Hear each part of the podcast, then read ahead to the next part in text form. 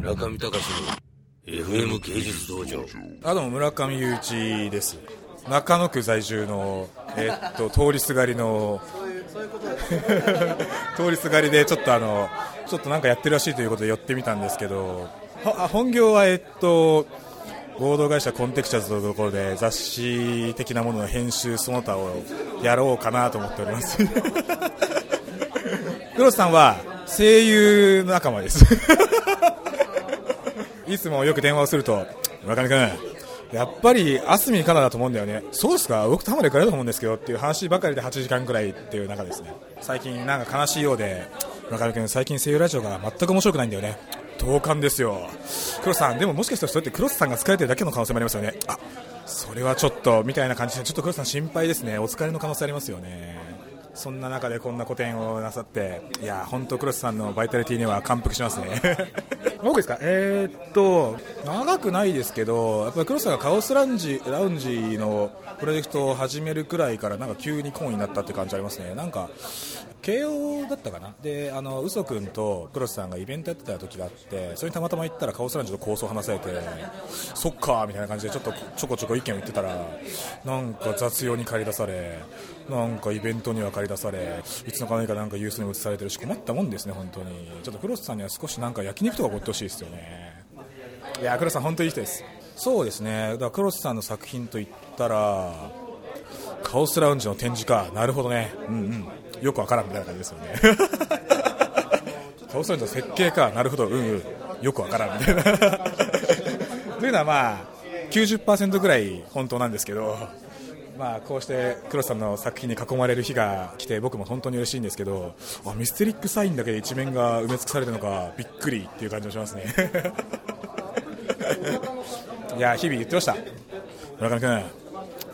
多分僕も新作作った方がいいと思うんだよね。ですよね。僕も分かってます。でも時間ないんだよ。そうですよね。よく分かります。という話をしてたので新作を期待してきたんですけどどれが新作かよく分かんないし困ったなみたいな。あこれが常年提携だぜみたいな。なんかとにかく目だけは可愛く描くぞみたいな。なんかあのクロスさんがえーとですね思想地図の4号。かな？4号でお書きになった論文があるんですけど彼は思想地図1号でデビューしたわけですよ。でその4号では、えー、っと常年提携というアビバールグルーの概念を、まあ、プレゼンテーションすることがあって、まあ、それすごい簡単に言うと、まあ、キャラクターっていう概念がなぜ重要かみたいな話をしていて、まあ、その常年提携っていうその顔の造形が新しい単位になってるみたいなことを言ってるはずなんですよね。でミステリックサインというのは全くそれが強調されてる絵だと思うんですよね。この絵がこうクレヨンのとかでこうたくさんこう交わって書かれてるんですけどやっぱり目だけはすごい強調されていくと明らかに分かるわけで。でも多分この絵って昔に描いたものですよね。あ昔からこういうこと考えてたんだな。わ一貫してるな。だからといって昔のばっかり飾ってればいいってもんじゃねえぞみたいなそんな感じですよね。いや分からないですけども。まあでもいろんな技法を使っていいですよね。こっちの僕今なんかあのキャプションを見てどういうタイトルなのかなとかっていうのを確認したんですけどあのミステイクサインの反対側はなんか白黒のコラージュ的なものがありますけどこっちは別な技法を使って書いてるしまあいろいろ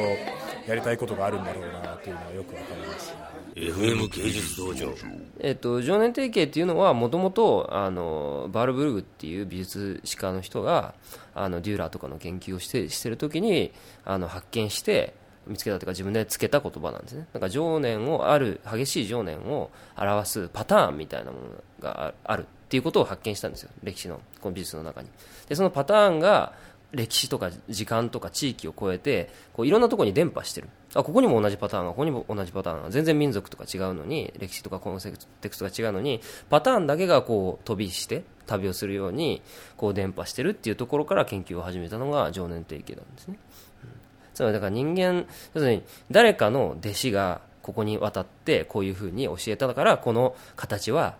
イギリスからそのフランスに渡ってるんだだとか要するにエジプトからイタリアに渡ってるんだとかそういうことではなくて人間のその行動範囲を超えて形そのものがこう時代とか文化を超えてこう伝播しているこう覚醒伝のように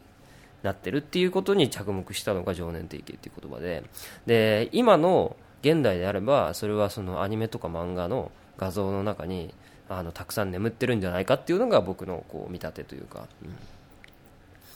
つまりその常年提携を書くっていうのは、まあ、言ってみれば漫画家さんとかアニメーターさんとかの仕事なんですよこれって。つまり情念提携っていうのはある情念。パトスですよね。を伝えるために画家が一生懸命考えていろんなところからインスピレーションを得て自分一人のこう能力想像力を超えてこういろんなところを吸収するから古代から学んだりするわけです。偶然にも無意識化で。でそういうものを作るのがやっぱりイメージを作る人要するに大衆にそれを知らしめる人の仕事なわけですね。だから、まあ、はっきり言えば日本で言えばやっぱり漫画家とかがそのエキスパートなわけですよ。